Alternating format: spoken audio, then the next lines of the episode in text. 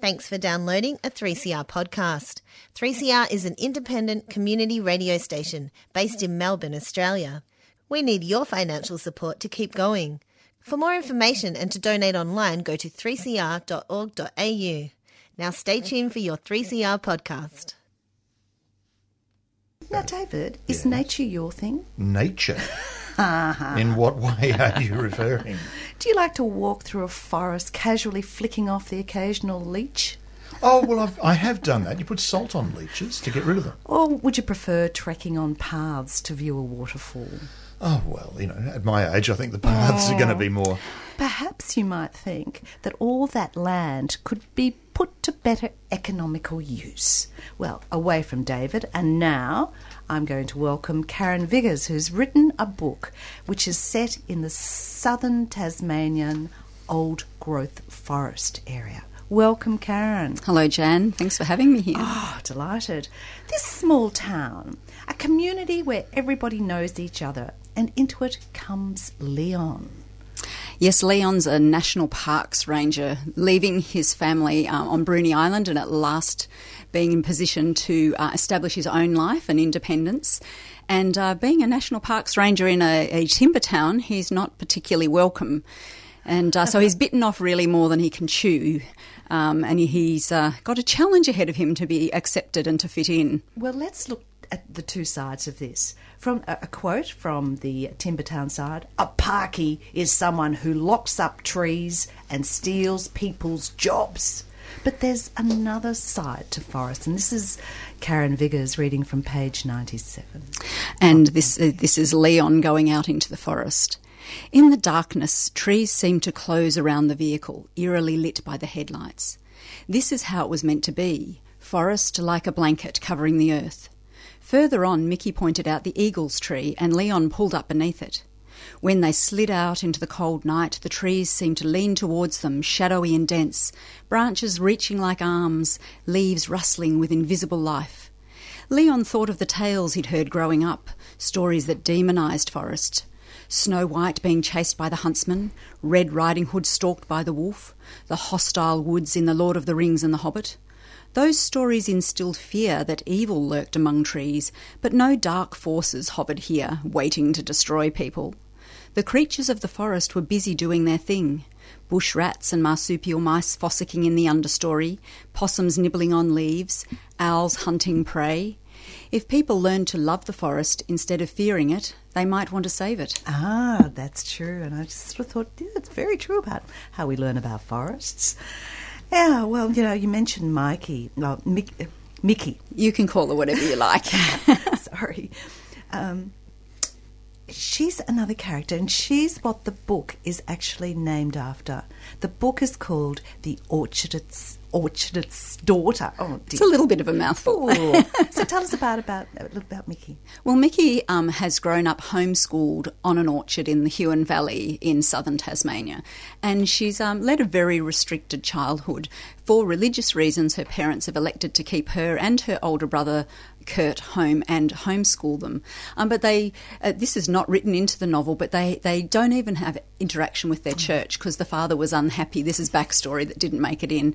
Um, the father was unhappy with how their church was conducting things, and he's very misogynistic, really controlling, and things are very divided on the farm. Men's work in the orchard, women's work in the house. And then when we meet Mickey, she's living um, with her brother Kurt in a takeaway shop in the main street of town. And Kurt, because of his background and, and role modelling from his father, has continued that tight control of Mickey. Yes. Well, she's only allowed out twice a week. Once it's into the forest, and there were two places that Kurt took her to visit. Yes, there's a part of the forest that they love to go, and a, a patch of old growth uh, deep in the forest. And they like to go there because nobody else ever seems to go there. And in this area of old growth is a magnificent mountain ash, or the Tasmanians call them swamp gums, a Eucalyptus regnans, massive, hundreds of years old, 300 to 500 years old, reaching 80 85 metres into the sky and taking about 15 strides to step around with a, a scar in its side. And, and Mickey loves to step mm. inside the tree and feel the heartbeat of the world from inside the tree. She loves its grandeur and its age and that sense of standing quietly in the forest, smelling the understory, listening to the leaves moving in the trees, bark slapping against trunks. The other tree she likes to visit has a wedge tailed eagle's nest in it. And in Tasmania, the, ta- the wedge tails are in fact endangered. Only 300 pairs left? Yeah, there's not many left. Oh. They're really struggling um, through loss of suitable nest trees, electrocution, a number of other things. But for Mickey, these birds are a symbol of the freedom she doesn't have, and she likes she likes to look up at the chick sitting up in the nest, looking out on the world, and soon to launch into into freedom, flying with the adults that, that she will never have. Perhaps. Look, it's a lovely quote from um, Karen Viggers' book. In the bush, she felt more alive, more real. She was somebody herself, a young woman with hope in the world because what would happen, she'd visit these sites and then Kurt would come back and lock her up in the car. well, and uh, but I think even though um, Mickey is very oppressed by Kurt, you know, she's not allowed to speak to people unless mm. he um, unless she's taking orders. He locks her in when he goes out. She's not allowed to school. She go to school. She only has three books. Despite that, she finds small ways in which to be powerful, mm. and it's those little ways that she she manages to engage with the world and reach out to others that is the heart of this novel, I believe. Of course, um, 16, when she was 16, the orchard was burnt or the house on the. And so she's traumatized. There's nobody else except Kurt for her to go to. And now she's turned 18. And she felt, well, as you said, girl yesterday, woman today. But the celebration was pretty dismal, wasn't it? Yes, her brother is, as we've said, is extremely controlling, so he doesn't want to acknowledge this milestone mm. or the fact that she should be heading towards independence. And his his grip, and this adds to the tension of the novel. I think his grip tightens as the novel goes on, and he senses her desire for freedom. And look, this this character of Michaela or Mickey came from um, my own experience visiting friends who'd who'd homeschooled their own children, and and my I sense the desperation of these young people to be able to um, make their own mistakes and go out into the world and interact with other people, and yet their parents were holding them back. And I wanted to give voice to their emotions and what they might think and feel in that situation. Well, Kurt's 10 years older and is her guardian, but you know, even to her, he says, uh, investment and money are for men women are to serve. you think, oh, and she just walks around him on tiptoes because he's so moody. Oh. Yeah, she's quite afraid of him, and, and I wanted to shine a spotlight on um, less obvious forms of domestic violence. So there's been a lot of attention in fiction given to physical domestic violence, but that um, oppression through verbal abuse and control is something I wanted to shine a spotlight on as well as, as bullying. I mean, all three main protagonists in this novel are bullied in some way. Oh, yes. The physicality, too, of come of course, comes out. Leon knows that the best way to get fit into a community is through the football club. but, you know, even through practice time, the people that are harder on him and hurt him more are his teammates. Yes, well, when he first goes onto the field, he's not sure who's uh, going to give him a harder time, the other team or, or his own team. But, you know, sport's a great leveller and it's also a great way to interact and connect with people. And this novel is very much about the ways in which we create bonds and, and connect and reach out to other people in a community. So, as you mentioned, there's there's this aggression behind the team with um, Mickey and uh, her brother, but there's also the problems with the loggers. The loggers protesting against having to not be able to log around the wedge-tailed eagle, eagle nest and the old tree, and whether that's fair. It's costing them jobs.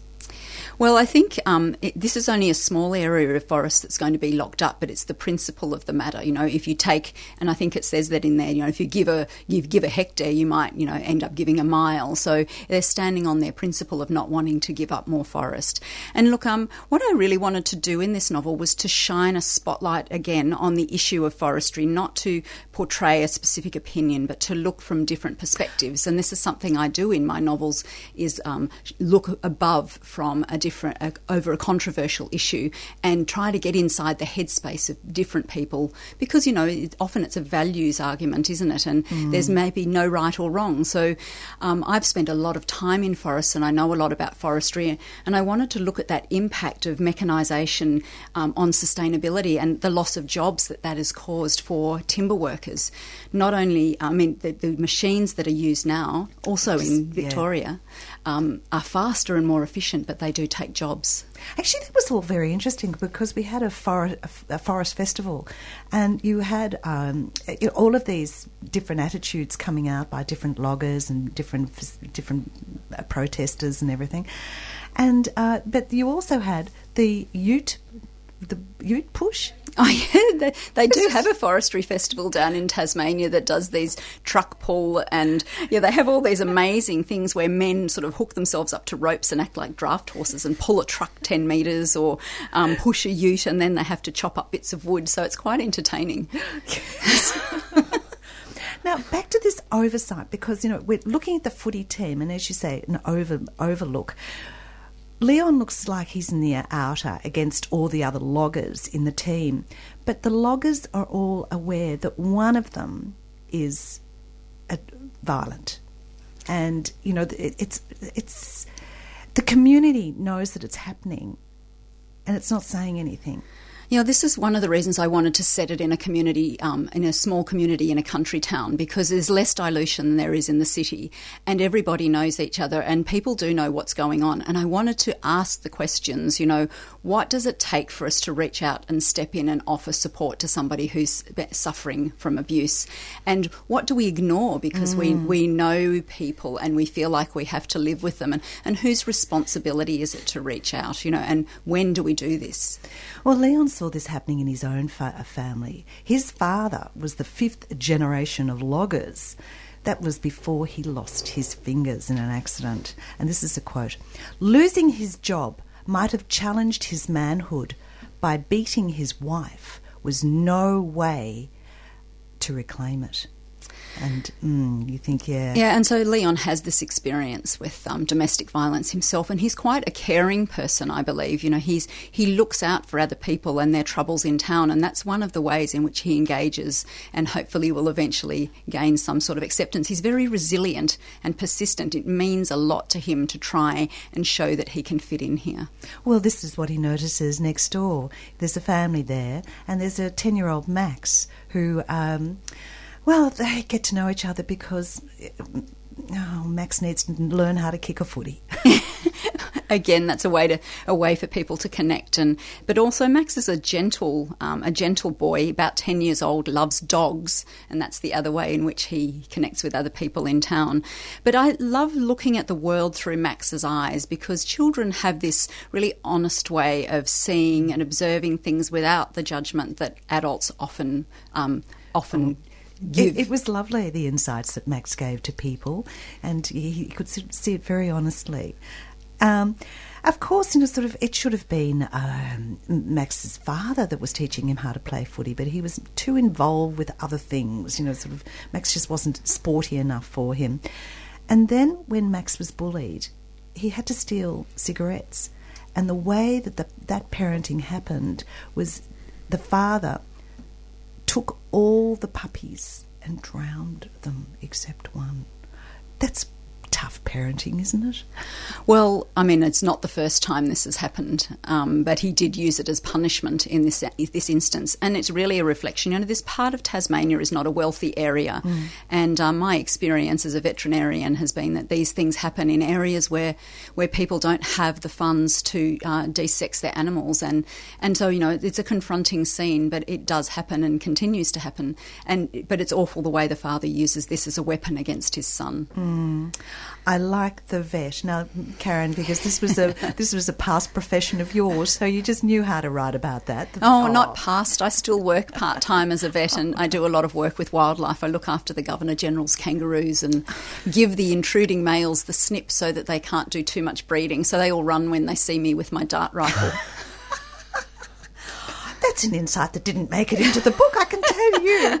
We had Tasmanian devils with cancerous growth, but we didn't have uh, snippers for kangaroos. Not this time. Look, Um, we mentioned uh, Mickey, who she was disciplined by Kurt one time. The only three things she had were three books that were taken away. And these books seem like such an incredible era of fiction. And all through the books, all through Karen Viggers' book, The Orchardist's Daughter, there's such an insight into fiction. I know we're running out of time, but that just that little thing from Geraldine, who I think sums fiction up for all of us. Yes, books are very important in Mickey's life and, and in her restricted life, and they're a way in which she, she learns about the world through other characters. It's a way of examining life and the world, Geraldine went on. Books show us the lives of others because we can't live all those lives. We can only live our own. Books can take us back in time or into the future. They expand our thinking. They show us new worlds. That's what fiction is, what it does. It's so powerful. Oh, it is. Oh, Karen Viggers, I love being in the forests, love seeing it through your eyes. And I'm pleased that it was just such a well researched and well characterised book. Thank you so much. So, Karen Viggers, The Orchardist's Daughter by Allen and Unwin. Thanks, Karen. Thanks, Jan. Thanks, Jan. Now, Jan, how's your memory? Oh. Is it. You ever worry about getting things oh, I might. recollected correctly? Well, memory is unreliable, if not fragile. Now, in his thriller, Call Me Evie, J.P. Pomare highlights just how uncertain a life can become when we are no longer certain of the facts. So, JP, welcome to 3CR. Thank you so much for having me on the show. It's a pleasure. Now, our first encounter with your protagonist, Kate, is when she's having her head shaved, of all things. Blood throbs in my chest. The clippers sing closer. When the steel thrums against my forehead, I scramble up from the stool. My feet slip on the hair, and I steady myself against the door. Kate, he says. The clippers die in his hand. I turn and run. The bathroom door whips close, closed behind me. I sprint up the hall and through the kitchen, sidestepping the bench. It's only when he shouts that I realise how close he is. Stop right now! Never run! But it's too late you're setting up a sort of scenario here, um, the intensity, but it's almost a, a, deception as well in some ways. Yeah, I think um, one thing I wanted to write about, one thing I wanted to capture was um, Kate or Evie's uncertainty. Um, and as a reader, for me anyway, I, I really enjoy that experience of being so sort of immersed in the character that you experience what they're experiencing, as opposed to having enough distance to be sort of it's like in a horror movie when you can see the killer coming up behind them. I, for me, that's not as satisfying as being right inside the character's head. Um, so that is one of those sort of uncertain moments. But this scenario sort of uh, feeds into a trope of someone being abducted, perhaps, and controlled. We've just heard about a, controlling male figure, etc. But not everything is as it seems. So, you, in some ways, you, you, you're toying with the reader here a little.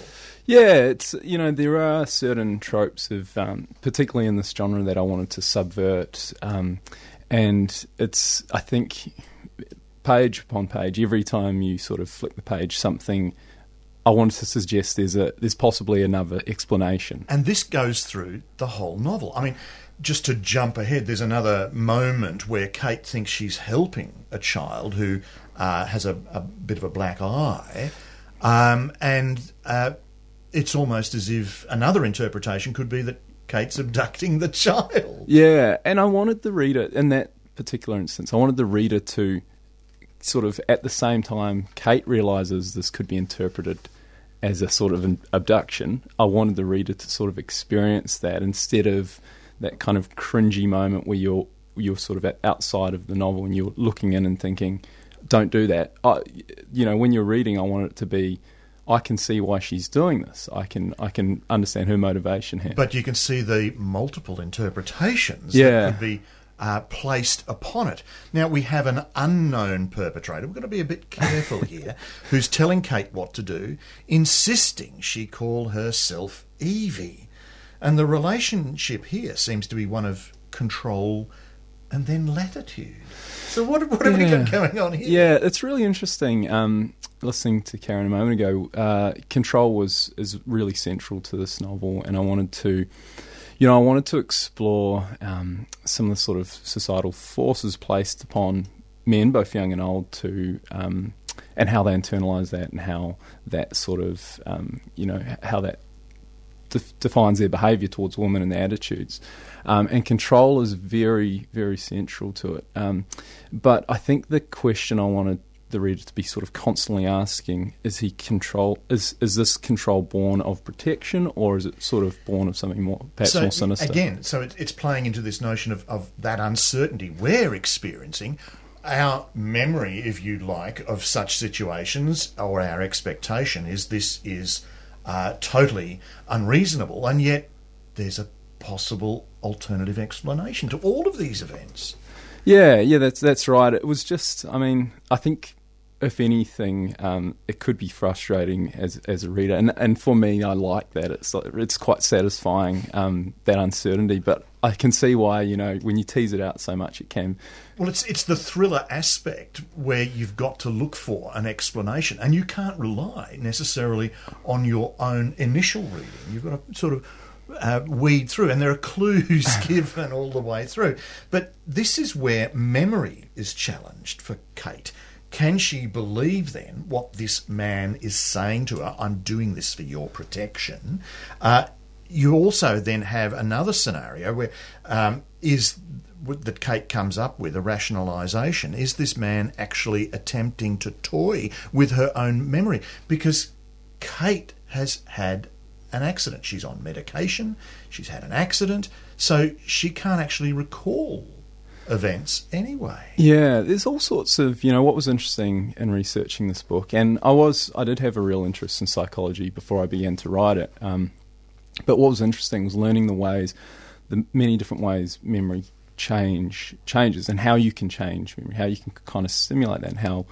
Um, if you're aware of uh, some of the biases in the brain and, and the way that memories form and change over time, um, these things can be, and certainly in the past have been manipulated. Well, you've got this uh, male character who is given a name eventually. Are we allowed to go there or not? I think so. Like you mean, you're talking about Jim, right? Yeah. Yes, I'm talking yeah. about Jim. So we initially don't know his name, and then he becomes Jim. But he's got books on psychology in a shed that he keeps locked. And these references to memory psychology and such like keep coming up. For example, just ordinarily, did you leave the door unlocked? He asks. Was the house unlocked when we left? Well, I don't know. His face reddens. He grits his teeth. You were the last one out, Kate. Try to remember. And one of the explanation, possible explanations, then, is a, an old man with Alzheimer's who might have been going through. And so there are all these facts, just the ordinary, oh, I can't remember, to active aspects of, of uh, medical situations that affect our memory. Yeah, and and in that particular instance, I mean, so much of this book is focused on memory, but this is an instance people experience every day. Did I lock the door when I left? Did I leave the oven on? Because when you're doing them, these these very sort of routine things, you're not conscious. You're you're kind of an autopilot. Um, and there's certain things that help form memories, and one of them's very emotional states. So if you're very angry, um, very sad, very happy, these these sort of create memory. Um, but w- if you're doing something as routine as closing the door or locking the door, um, it's you don't tend to form any sort of short-term memory concerning that. But then we also distort our memories to sort of recollect things to benefit our yeah. appreciation or understanding of a situation. If you want to remember something a certain way, the, the human brain has the capacity to sort of bend. Um, but you know, I think some people have that flexibility more than others, but we we can all do it. But in order to understand what Kate is going through, we actually have to delve into Kate's past.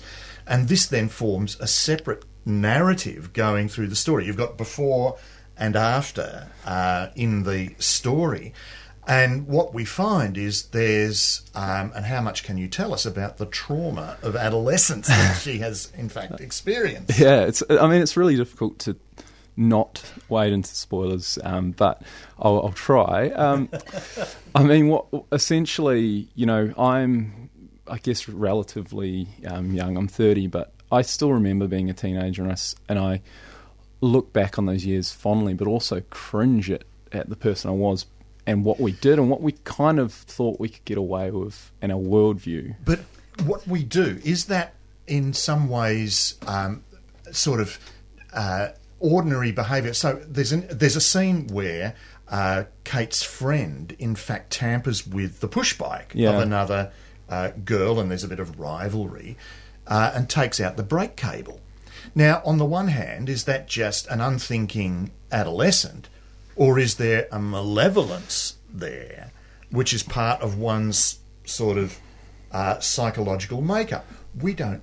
Yeah, and you can you know you can interpret that in one or two ways. It could be the sign of a sort of psychopath or sociopath or whatever you want to say. But you know, we I know people that did this to someone, and they're not they're functioning normal people now. Um, surprising as that might seem. So, and we did you know like we as kids we used to go blow up letterboxes just for fun. As one does. Like we would get Yeah. fireworks and Put it in push them all in a letterbox light them all at once and run away and watch. And you don't think about consequences, or consequences is, is comes after the fact. It's not something you ever consider. But you tease it. the reader in some ways because is this just an incident that uh, of childishness, or is there a sort of psychological pattern here? uh, well, the reader's going to have to find out for themselves. But also, then Kate has the problem of who she, she can trust, and we're also living in the digital age as well. Here's another. Yeah, I think most writers in this genre bemoan the fact that everyone has cell phones and like technology is so widely available. It's really difficult to write about certain things. Um, so part of the challenge for me was putting Kate in an environment where that was no longer available, which was easy enough. Um, but the, the digital age also provides opportunity for, for writers in thriller and suspense and crime. Um, there's all sorts of things you can do in terms of surveillance, for instance. And the digital age, well, yes, you do have that surveillance and cameras linked to a phone and all of these sorts Yeah. of things. But the digital age also means that the trauma one experiences, or a, a, po- a little point of friction, is exploded and can go global. Yeah, that's that's really scary, and it's I guess that was sort of beginning to happen when I was in my late teen years. Um, but the fact that there are these pylons now, like you can make one small mistake, and for the rest of your life, people have access to this, to images, videos, audio, you know, that this media is available for presumably the rest of your life. And once it's out there, I know it's a cliche to say, it's out there. People can download it. People can share it privately. People can print off images and things like that. So, um, I really wanted to focus on some of the challenges that um, teenagers face in the digital digital age, and that's certainly one of them. Well, and this impacts on and builds on the situation where uh, Kate, or Evie, as she's been asked to be called, uh, finds herself, uh, which, um, yeah, she's got to work out uh, her situation. The culmination of this, in many ways, uh, or the point of explanation where it starts to come together is a an adolescent party, a maelstrom of glass and fists screaming, more bottles hurled. My memories of the party come through the warped lens of alcohol and concussion. It's possible, of course, that I don't remember anything. That what I remember are not memories at all, but newly imagined wisps of a night I will never truly understand. An amalgamation of all the stories I heard. I mean, almost someone who's rootless in many ways can't Yeah. rely on anything. I mean, I was.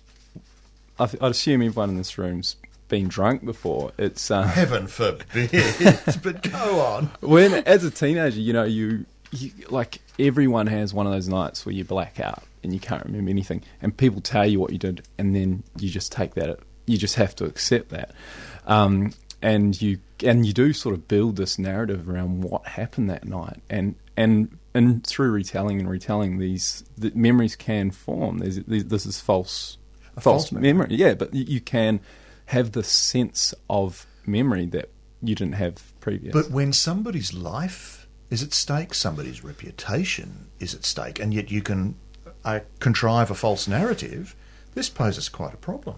It does, um, and you know, like we, the gas, the term gaslighting's become quite popular given, um, you know, recent political issues. Uh, but um, you know, people are this. This deals with gaslighting in, in many ways and memory manipulation, and um, yeah, like it's so central to the book, but also it happens so much in real life. Well, this doesn't actually all explain the reasons why Kate finds herself, or Evie finds herself, isolated. She has, in fact, been taken to New Zealand. I don't think that's giving anything away. But her memory of events, how she got there, how she's going to get back, what caused her to be put in isolation, so to speak, the reader is actually going to have to find out for themselves. Ah. So the book is Call Me Evie, the author J.P. Pomaré, and it's a Hachette publication, Jan. And I was speaking with Karen Viggers and her book, The Orchardist's Daughter by Allen and Unwin. Well, thank you all for listening, and please listen in next week. Excellent.